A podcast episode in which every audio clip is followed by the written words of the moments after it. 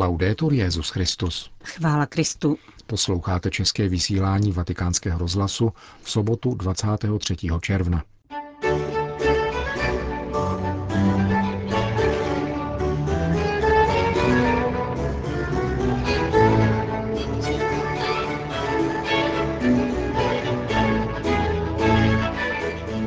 Intenzivnějšímu ekumenickému dialogu vybídnul římský biskup organizaci afrických církevních institucí, združující protestantské a evangelikální sbory subsaharské Afriky. Náboženství není problém, nýbrž součást řešení, řekl papež na setkání s absolventy francouzského laického združení Pařížského institutu politických věd. V Paraguaji byla blahořečena karmelitka Maria Felicia od svátostného Ježíše. Od mikrofonu přejí příjemný poslech Milan Glázer a Johana Bronková. Zprávy vatikánského rozhlasu. Vatikán. Papež se dnes setkal s delegací Organizace afrických církevních institucí, která združuje několik stovek protestantských a evangelikálních církví, zahrnujících asi 60 milionů věřících zemí subsaharské Afriky. Organizace byla založena před 30 lety, sídlí v Nairobi a její delegace přijela na setkání s římským biskupem vůbec poprvé. Papež František hned v úvodu své promluvy poděkoval za návštěvu a za výraz ochoty navázat kontakt s katolickou církví. processi Neodkladné je společné zapojení do mírových procesů v různých konfliktních zónách. Nezbytné jsou konkrétní kroky solidarity s těmi, kdo jsou v nouzi. A úkolem představitelů církví je pomáhat lidem soustředit a vkládat energie do služeb obecného dobra a zároveň bránit jejich důstojnost, svobodu a práva. La loro libertà, i loro diritti. Více než kdy dříve je zapotřebí, aby se křesťané učili pracovat společně pro obecné dobro, řekl dále svatý otec. Ačkoliv mezi námi existují značné rozdíly v otázkách teologické a ekleziologické povahy, existuje také mnoho oblastí, ve kterých si představení a věřící různých společenství křesťanské rodiny mohou stanovit společné cíle a pracovat společně na dobru všech, zejména těch našich bratří a sester, kteří jsou slabší a znevýhodnění. Africké národy, pokračoval papež, se vyznačují hlubokým náboženským cítěním, mají smysl pro existenci Boha Stvořitele a duchovní svět. Rodina, láska k životu, děti vnímané jako boží dar, úcta ke starším a závazky k blízkým i vzdáleným. Nepatří snad tyto náboženské hodnoty a životní principy všem nám křesťanům. Tázal se svatý otec a vybídnul k jejich rozvoji uplatňováním solidarity v mezilidských a sociálních vztazích. Un particolare compito dei cristiani Zvláštním úkolem křesťanů v afrických společnostech je podpora soužití etnických skupin, jazyků a tradic, jakož i různých religiozit. Úkol, který často naráží na překážky působené vzájemnou nevraživostí. Také z tohoto důvodu bych rád povzbudil k intenzivnějšímu setkávání a ekumenickému dialogu mezi námi a všemi ostatními církvemi. Kéž nás osvítí Duch Svatý, abychom dokázali nalézt způsob, jak mezi všemi, tedy křesťany, stoupenci tradiční religiozity i muslimy, rozvinout spolupráci na lepší budoucnosti Afriky. Papež ujistil členy Organizace protestantských a evangelikálních hnutí subsaharské Afriky o pevné vůli katolické církve všemožně přispívat spolu se svými ekumenickými partnery k růstu království spravedlnosti, pokoje a bratrství, které si Bůh přeje pro celé lidstvo a svoji promluvu zakončil tím, že se svěřil do jejich modliteb. Vatikán. Svatý otec přijal francouzské združení absolventů studijního programu vzniklého na Pařížském institutu politických věd a určeného příslušníkům různých náboženských vyznání působících ve Francii s cílem rozvíjet občanskou společnost v kontextu mezináboženského dialogu. Otevřeně dosvědčujete schopnost náboženství účastnit se veřejné diskuse v sekularizované společnosti, řekl jim papež. A zároveň svými bratrskými vztahy ukazujete, že dialog mezi věřícími různých náboženských vyznání je nezbytnou podmínkou, jak přispívat k míru ve světě.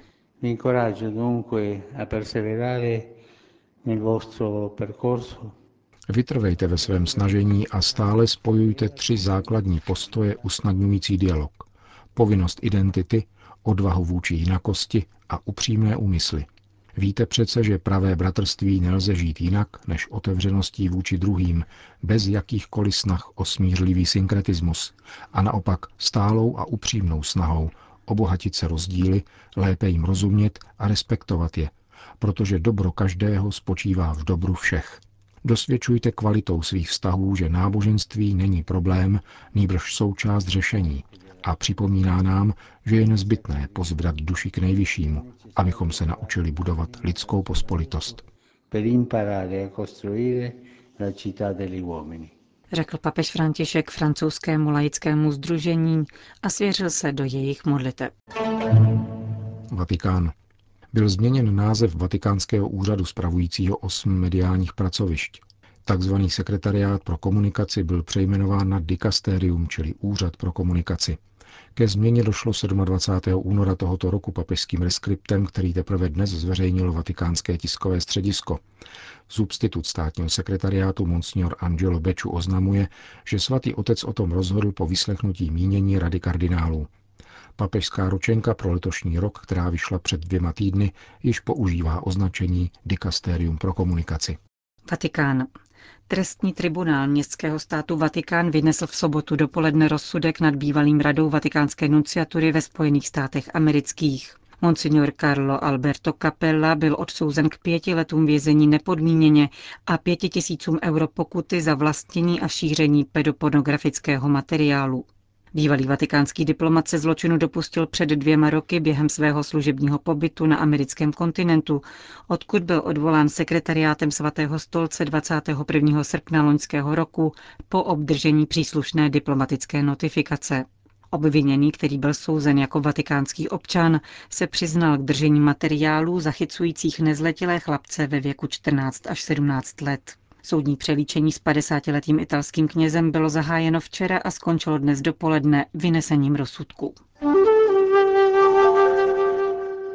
Paraguay. Všechno ti dávám, pane.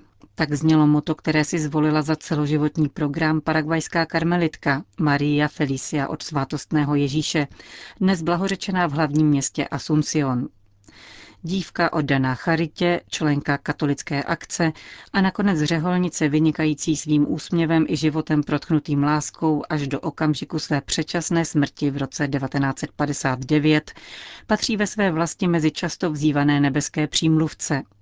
Oslovují ji nejčastěji přezdívkou Chikitunga, což znamená malička. In realtà era grande nell'amore e nella devozione a Gesù. Ve skutečnosti byla veliká v lásce a v oddanosti Ježíši.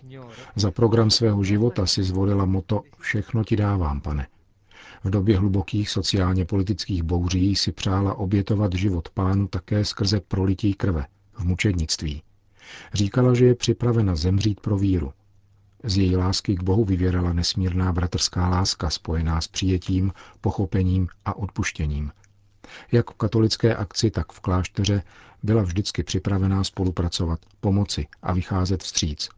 Byla laskavá a velkorysá k lidem odsunutým na okraj společnosti, ke starým, chudým a nemocným. Někteří svědkové ji přirovnávají k matce Tereze z Kalkaty. Alcuni testimoni la paragonano addirittura Madre Teresa di Calcutta. Říká o nové paragvajské blahoslavené prefekt Kongregace pro svatořečení kardinál Angelo Amato. Maria Felicia Gujari Echeverria se narodila 12. ledna 1925 ve městě Villa Rica del Espiritu Santo v dobře situované rodině jako první ze sedmi sourozenců. Od raného mládí cítila povolání řídit se cestou evangelijní dokonalosti a odmítala světské projevy patřící k jejímu stavu. Rytmus jejího života se řídil láskou ke Kristu a jeho obrazu v potřebných i navzdory vůli rodičů, kteří považovali její asketický styl života za přehnaný. Poté, co politické peripetie přinutili její rodinu k přestěhování do hlavního města, našla jako členka katolické akce zpřízněnou duši v medikovi Angelu Suaovi Elianésovi. Spolu s ním pracovala v chudinských čtvrtích a přicházela pomáhat nemocným. Ačkoliv v nich jejich rodiny spatřovali budoucí šťastný pár, Angel, syn muslimského přistěhovalce ze Sýrie, se Marii Felicii směřil s úmyslem stát se knězem. Mladá žena přislíbila, že mu bude v cestě za jeho povoláním nápomocná. Budu po vašem boku a ve dne v noci se budu modlit a obětovat život za to, abyste mohl být, dáli Bůh, svatým knězem. 1. října 1951 se společně zasvětili paně Marii neposkvrněné. Angel o několik měsíců později odjel do Madridu, kde tajně vstoupil do semináře.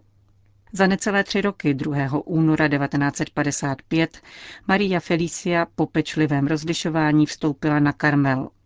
Krátce předtím odeslala Angelovi poslední dopis. Můj bratře, nashledanou na věčnosti. Při obláčce na svátek na nebevzetí o rok později přijala jméno Maria Felicia od svátostného Ježíše. Její pozemský život se uzavřel nedlouho po složení slavných slibů. 28. dubna 1959 zemřela na infekční hepatitidu. Bylo jí 34 let. Era immensa la sua fede, convinta, expansiva, Svědkové mluví o nesmírné, přesvědčené víře, vyzařující celou její bytostí, která se projevovala v každodenní poslušnosti, lásce a pokoře. Četba písma svatého byla pokrmem i zbraní jejího apoštolátu. Modlila se a obětovala za posvěcení kněží. Tato mladá světice nás dnes povzbuzuje k životu ve znamení boží lásky a lásky k bližním, aby také pro nás byla živá Ježíšova přítomnost lucernou osvěcující naše kroky. Dobrota a svatost křesťanů činí společnost šlechetnější, bratrštější a bohatší lidství. La bontà e la santità dei cristiani rende infatti la società più nobile, più fraterna, più ricca di umanità. Dodává kardinál Amátok osobnosti dnešní blahořečené. Cestu k beatifikaci sestry Marie Felicie otevřel případ novorozeného Angela Ramona, který se narodil se znaky asfixie a začal dýchat až po 30 minutách, poté, co se porodní asistentka obrátila s prozbou o přímluvu na sestru Marie Felicie.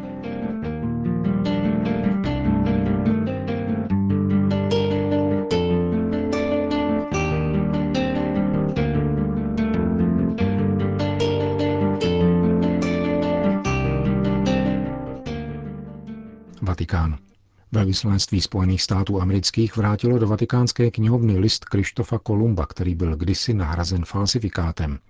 Do Vatikánu se vrátil originál listu, ve kterém Krištof Kolumbus podává zprávu o objevení Ameriky, milně považované za Indii. Raport adresovaný španělskému královskému páru, katolickým veličenstvům Ferdinandovi a Izabele, byl později přeložen do latiny a jeho opisy se rozšířily po celé Evropě. Vatikánská knihovna získala jednu z těchto edic v roce 1921 jako součást fondu de Rossi. Janovský mořeplavec v listu popisuje domorodé kmeny, faunu a flóru Nového světa a líčí, jak se mu po 33 dnech plavby podařilo přirazit k jeho břehům 12. října 1492. Zprávu sepisoval během zpáteční cesty v roce 1493 a po přistání v Lisabonu ji nechal ve dvou kopiích doručit na španělský dvůr. Španělské originály se nezachovaly. O to větší je historická hodnota latinských tisků. V roce 2011 Úřad pro národní bezpečnost Spojených států amerických obdržel avízo, že dokument uchovávaný ve vatikánské knihovně je pravděpodobně falsum a experti v oblasti starých tisků hypotézu potvrdili. Přestože není zřejmé, kdy došlo k výměně originálu, americkým agentům se podařilo původní tisk vystopovat. Ukázalo se, že jej v roce 2004 v New Yorku zakoupil jistý Robert Parsons. Jehož vdova se následně vzdala všech práv a svolila k návratu této vzácné depeše do Vatikánu. V rámci vyšetřování kauzy ukradených tisků americký úřad pro národní bezpečnost vypátral celkem tři Kolumbovy listy. Kromě vatikánského exempláře vrátil odcizené verze listu také do Ricardiánské knihovny ve Florencii a katalánské knihovny v Barceloně.